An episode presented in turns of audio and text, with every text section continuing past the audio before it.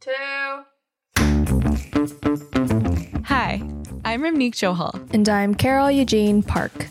This is Decomplicated. Hi, Carol. What's up? Oh, that was different. I liked it. I'm trying to switch it up today, you know? Love to see it. Thank you for your support as always on this fine morning. Um, Ramneek, did you know? No. I am censored on TikTok mainly. You're censored. Can you please Yes. elaborate what that's supposed to mean? My people and my gender. It's a bad word. When you try to say Asian women and you have the caption on in the TikTok app feature, there are asterisks.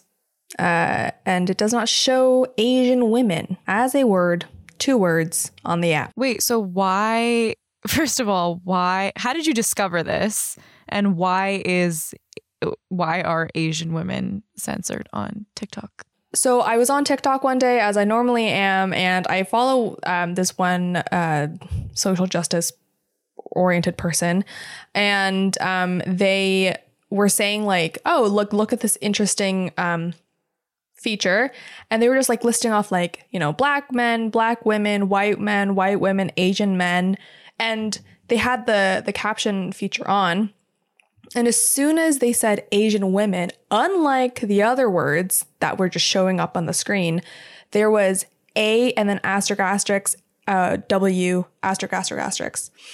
Um, and that started a whole thing, and we're like, oh, like why is why is this being censored? And around this time was when there was that um, hate crime uh, in Georgia, uh, the spa shooting, and um, people were there was nothing confirmed, but a lot of people were talking about how this kind of weird blip just kind of amplifies the Asian fetishization and white supremacy, and um, again, vic- blames uh, Asian women for being targeted for hate crimes and misogyny and um, over uh, hypersexualization and stuff like that. So yeah, that's that's where we are. Uh, yeah, Asian women. I don't like that at all. And I stop singing when I get uncomfortable, but that makes me really, really mad. And this isn't the first time that TikTok has come under fire for censorship or other social media sites as well. But I remember when, um, and I think we were talking about this, how when Black creators were being uh, shadow banned on TikTok, and it actually wasn't until I feel like last year in June when everybody was talking about Black Lives Matter that TikTok actually put out a statement about this, about the shadow banning of Black creators and why their content was not receiving the same amount of views or interactions as similar content, sometimes knocked off content by white creators, if we're going to be completely 100% honest here. Um, was getting more views and, and more interactions. And so TikTok came out and said, no, we're not censoring, we're not um, shadow banning, et cetera, et cetera. But it's like, it's really interesting the things that end up getting impacted by this kind of stuff and then the other things that just continue to just operate. And it's like, there's some weird stuff on TikTok. There's some hateful stuff on TikTok. Why does that not get shadow banned? Yeah, I mean, like the shadow banning it, itself is super um, weird, but I think also what the strategy a lot of um I don't know if necessarily this was on the part of the black creators, but a lot of white creators were offering their accounts to black creators if they wanted to have whatever content um shared because their account was shadow banned. And I thought that was also interesting because it's like, yes, like on one hand, these creators acknowledge that there is a um, privileged aspect to this app, but also it was kind of weird because I was like, it kind of felt like white saviory in a way, you know? Like, I don't know if you're like picking up what I'm putting down, but I'm picking up. I'm picking up what you're putting down. yeah, like it was a weird, like double edged sword for me. I don't know if I'm just like overreading it, but that was the vibe that I got. Take that for what you will. So this is all to say this isn't a new phenomenon. This isn't a new thing where particularly racialized people find themselves at the mercy of social media companies' algorithms.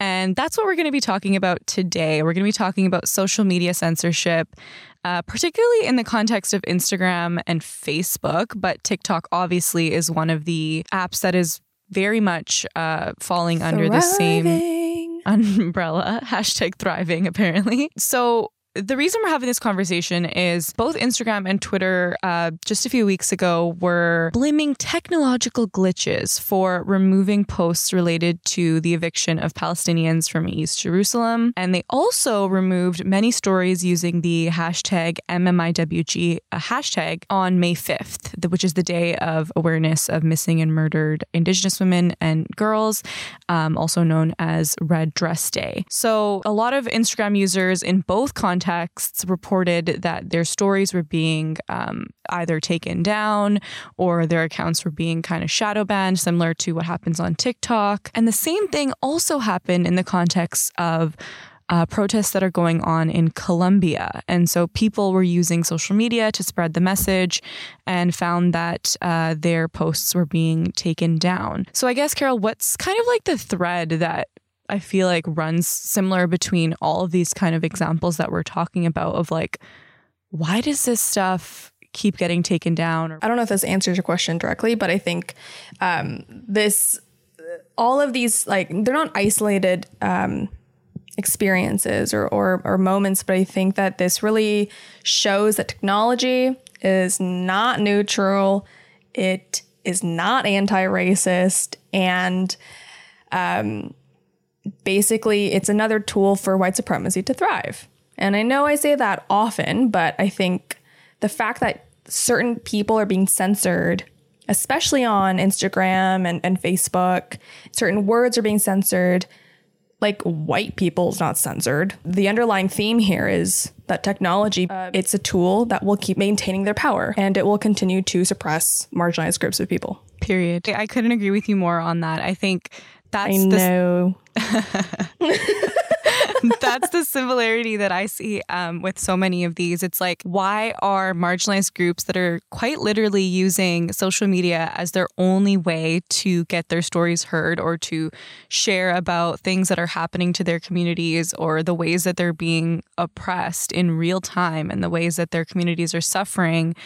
Why are they at the mercy of these algorithms? And why do they have to come up with all of these creative ways just to get their cries for help heard? Like that it boggles my mind.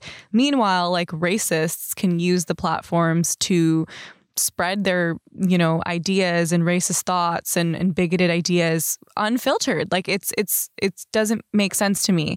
But it's like this like you said is the way that these platforms were designed. Um, i wanted to read a few other examples of things that i've seen that were censored on um, instagram and sometimes on twitter as well. Um, in, in march there was a trans model Jude Guaitamacchi, who posted on Trans Day of Visibility um, a picture of themselves, and it was removed for violating Instagram's guidelines around sexual activity. Um, but this a similar picture of Adam Levine went uh, viral on the app and wasn't removed, and so just the way the bodies are policed, whose bodies are policed, usually, um, you know, white straight cis men can post whatever they want and not get censored. But god forbid you know um, anybody else posts something that's even slightly sexual or provocative it's going to get taken down. And then also uh, to add on to that um, the world Sikh organization spoke out uh, last year after instagram and facebook censored Sikh content uh, about the Sikh genocide on their platforms uh, by deleting pages and restricting user activity and then in June of last year, and I'm sure dozens of times since then, um, Instagram blocked a number of posts with the hashtag Black Lives Matter.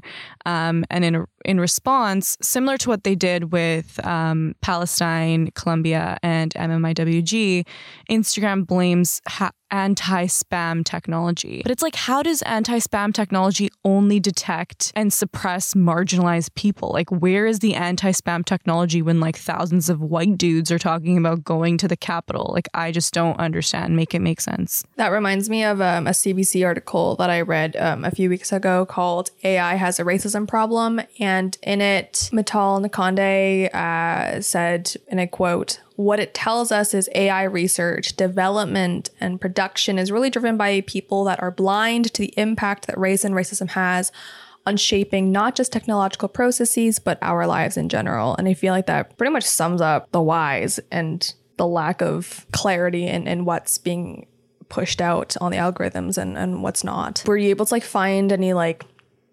companies who were actually able to own up to the fact that there were censorships or were there most like mostly like, oh, sorry, it was just a glitch? Well, that's actually basically what they said. So, Facebook said that uh, because Facebook owns Instagram, um, that it's a widespread global technical issue and not related to any particular topic and that we're fixing it right now.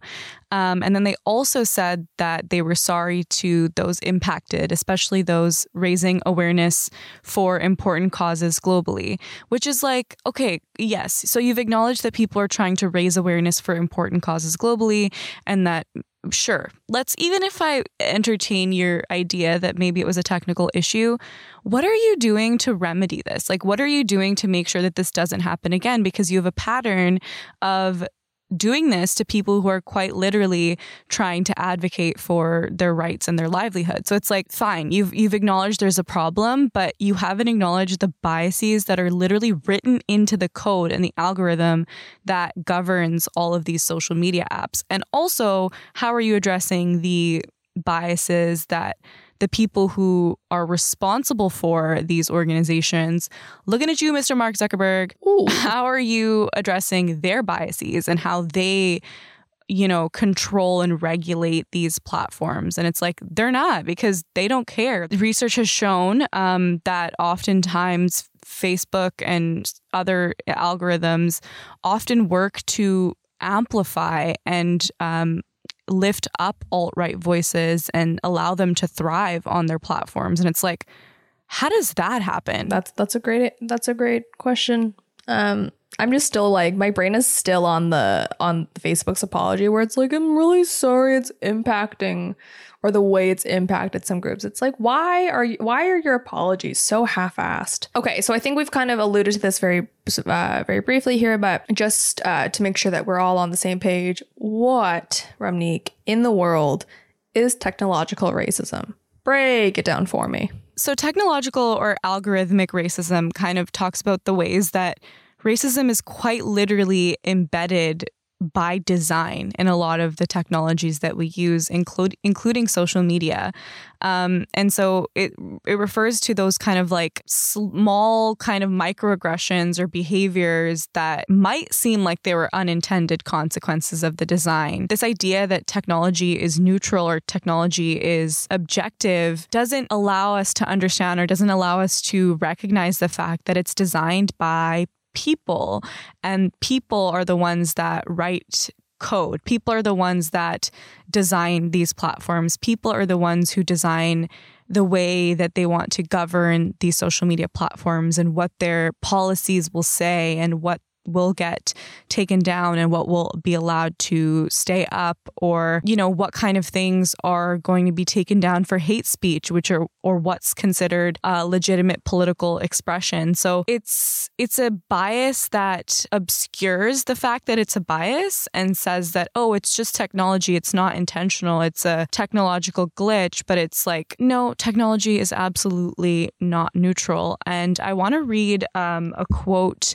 from uh, Ritz Irumi of the Ford, who wrote for the Ford Foundation, saying that quote the outcomes of a given technology differ for various groups of people. The spectrum of winners and losers seem to make the polit- political dimensions of technology more explicit. End quote. And so the cost of losing um, in this kind of, if we say that there are winners and losers in a different technology, is that some groups are going to lose so much more than others because they have so much more to lose. It's like, okay, I'm sorry that your racist Confederate flag post got taken down on Facebook, but you're not losing that much, you racist person. But if somebody in Palestine is literally trying to raise awareness for being evicted from their home, or if somebody in Colombia is quite literally trying to and is in a revolution and is being threatened by police violence and posting on their stories is the only thing they can think of or the only thing that they can do, them having that taken away from them costs so much more than a racist not being allowed to be racist. Facts, point blank, period. Mic drop. Printer, no facts. oh my God. um, and I think this is a good way to kind of um, conclude our conversation here, which is the one part of us wanting to talk about this is because tomorrow, tomorrow, we will be diving head on into the ways in which Canadian media has um, stifled Palestinians who are talking about what's been happening to them. And like you said, I think it, it there's such a a bigger conversation about how media and technology and social media all kind of sometimes work together to maintain the status quo or the dominant narrative. And so if um, if people aren't given a platform, uh, like you said, uh, then the, the status quo just remains. And that, again, continues to work in favor of the already very powerful people who r- run these companies and have billions of dollars. So, um, yeah, tomorrow's conversation is going to be really, really interesting because it's going to tackle just that the ways that some people may have to censor themselves, um, and some people are censored uh, for simply trying to speak about a matter that, again, pertains to their livelihood just because so many people are too scared to. Um, disrupt the status quo uh, because they have so much to lose if the status quo gets disrupted. Mm-hmm. Or even just face the consequences from their management at work or whatever, because that's something that we've been seeing a lot too. Mm-hmm. Great. Well, thank you, Ramneek, for um, giving us a breakdown on that. Uh, do you have any last thoughts? Uh, my last thoughts are Mark Zuckerberg, figure your stuff out, and any other, you know, tech bro who's like, I'm gonna start an app. I'm gonna start an app and I'm gonna like, it's gonna be so cool. Okay, great. That's freaking great. But maybe you should take, you know, all of these different factors into account. Who has the ability to lose as a result of your technology, and what are you doing to mitigate that? What are you doing to mitigate the negative effects? Because every technology has positives and negatives. That's just life. No tool is always going to be 100% positive. That's just how things work. It's how people use them and how they design them. But how are we going to mitigate harm on these platforms? And how are we going to ensure an equitable space so that people aren't, um, tasked with losing so much as a result of it. I do want to add uh, mm-hmm. before Ramneek ends with a powerful quote from one of our beloved authors. Um, censorship is not new, it's always been around. But the difference here is that technology, or at least the internet, was marketed as an objective, neutral space. And that's what we're critiquing. We're not saying that this is, you know, we have to figure out a new way out. In fact, we probably won't have a clear way of solving this issue, but we are just saying that when it comes to the internet culture, we have to acknowledge that that there are um, systemic issues built into it. Like I said, if you're a tech person who's doing tech things, just take all of this into account. Maybe you can use your power for good. Okay. Um, I would like to end with a quote from Arundhati Roy uh, that I think really sums up this entire conversation, why we care about censorship on social media, and why it matters. So, quote, there's really no such thing as the voiceless. There are only the deliberately silenced or the preferably unheard. End quote. Printer, no facts. you said that like 44 times. No, I only said that twice. in life, I mean, you've said oh, that to in me life, multiple yes. times. Sorry. Yes. Mic drop. Welcome back to What the Fork. I was going to sing this, but Carol is the singer of the duo, and I don't want to subject you to that because we're already about to tell you things that are going to make you go WTF. So, this is a segment where Carol and I tell you about things that are making us go WTF or what the fork. So, without further ado, Carol, let me know what's making you go WTF today? My WTF is about the supermoon this May month, aka actually called the super flower blood moon, uh, in the lunar eclipse. Uh, that happened this morning um, at like 4 a.m. or something crazy like that. So, this just means that somewhere in the lining of the stars, uh, we have entered Sagittarius. The moon has. I haven't, but the moon has. Which is all to say that some people are thriving, but most people are in their feels. And since we're talking about people who believe in astrology uh, more than me, because I do, I do believe in it to, to some extent, and people who are really in their feels right now, Ramneek Johal. How are you feeling today? Yeah, I mean, so okay, to, for context, for those who may not know, full moons, any full moon is it's very draining. I mean, as you know, like there's all those theories about like werewolves like howling at the moon and like people acting erratic uh, during this time. So there's that, but it's also very draining. Like physically tiring but emotionally draining. Um, oftentimes, full moons are about release, so you have to think about things that maybe you have previously suppressed, but then there's also a lunar eclipse. And so I looked this up. This is not me just being a great uh, witch or something, but um, the eclipse is asking us for reflection and grounding. And so you kind of have to confront some things and confront yourself and be honest with yourself, which I, for one, am not ready to do. Um, so it's going to be a, a, long, exhausting day, but uh, it's okay. We're going to figure it out. I am glad. And if you're wondering, um, who does this uh, super flower blood, blood, blood, blood moon lunar eclipse affect the most? It is those um, whose personal planets um, fall in Sagittarius. So if you're like sun sign, moon sign, whatever. But also, if your rising sign is in Gemini, Virgo, or Pisces, you will feel some type of way. Um, for me, those are none of my signs. So I am just tired.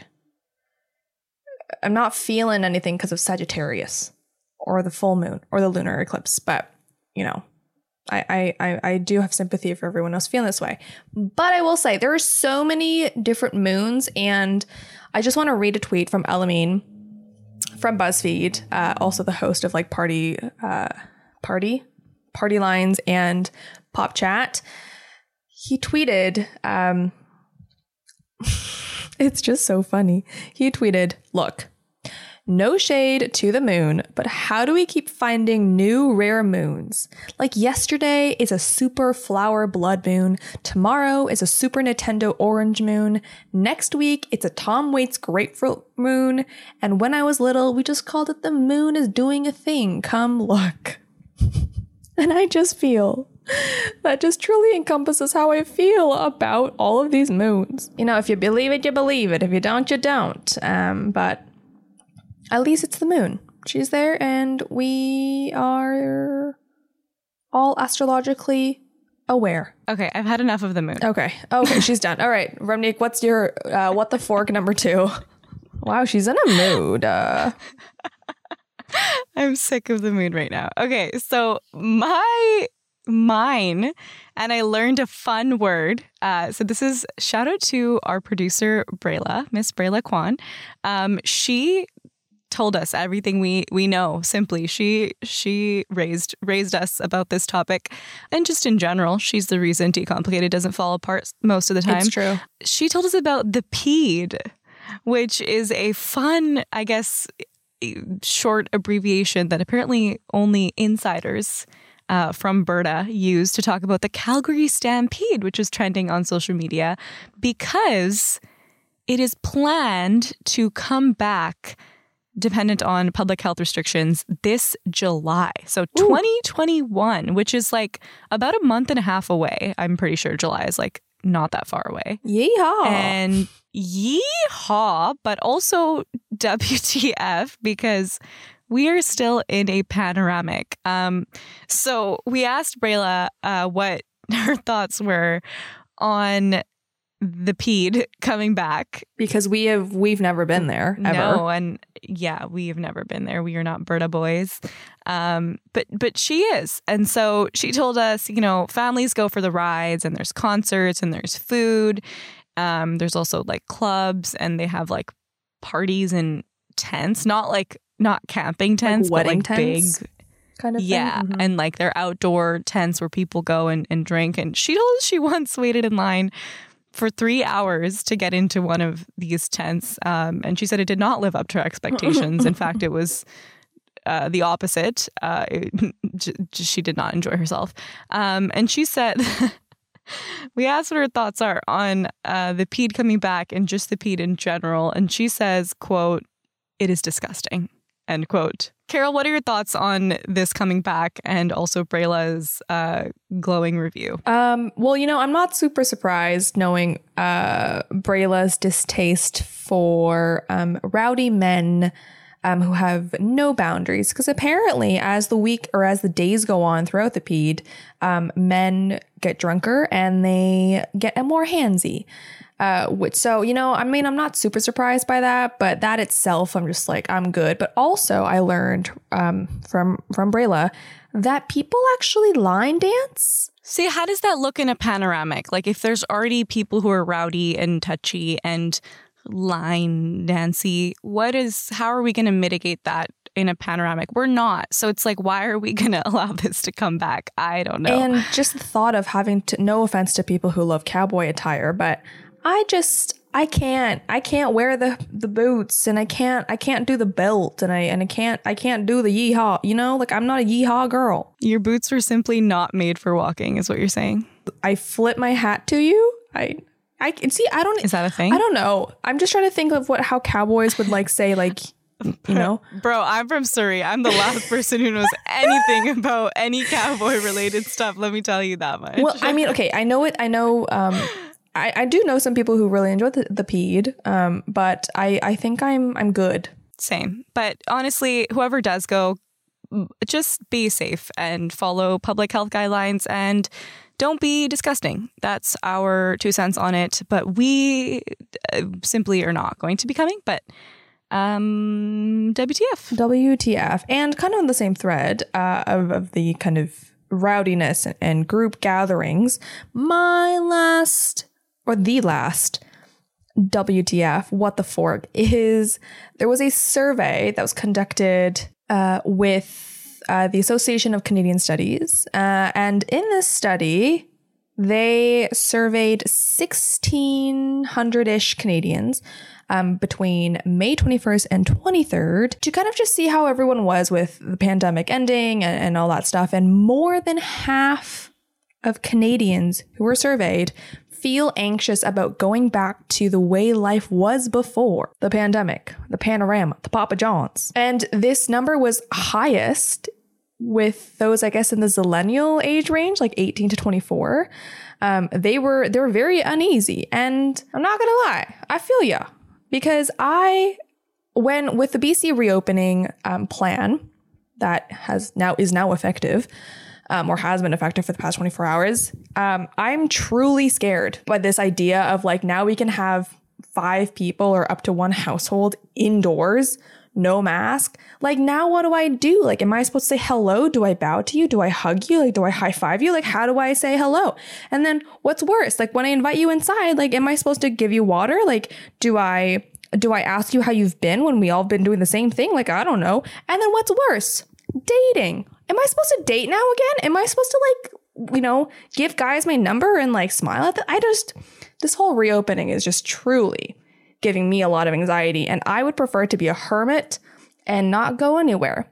You know, the most social interaction I get is with my chiro and my physiotherapist, and they are very socially aware of who I am. And so they just acknowledge that I'm weird. But most people, they don't know that. So I'm just very nervous. Can you tell I'm nervous? Yes, I can tell you're nervous, but I, for one, feel the same. And I will simply be not letting people touch me still um, and still not still not giving my numbers to men um, and still not gathering uh, with large groups of people because they said that banquet halls are going to be opening. And listen, I I've been dying to go to an Indian wedding for the last almost two years, but not yet. I can wait a little bit longer because Rona is still around, baby. So we gotta be cautious and hang out a little bit more. So no, it's a no for me. Um, I will simply not be uh, hugging uh, people. Um, but just I just there's no interest for me still. So I will be wearing a mask, and I still would like you to stay away from me. Not you, Carol. Oh, everybody I was else. Just, I was about to get very offended there. no, everybody else, uh, just in general. But great,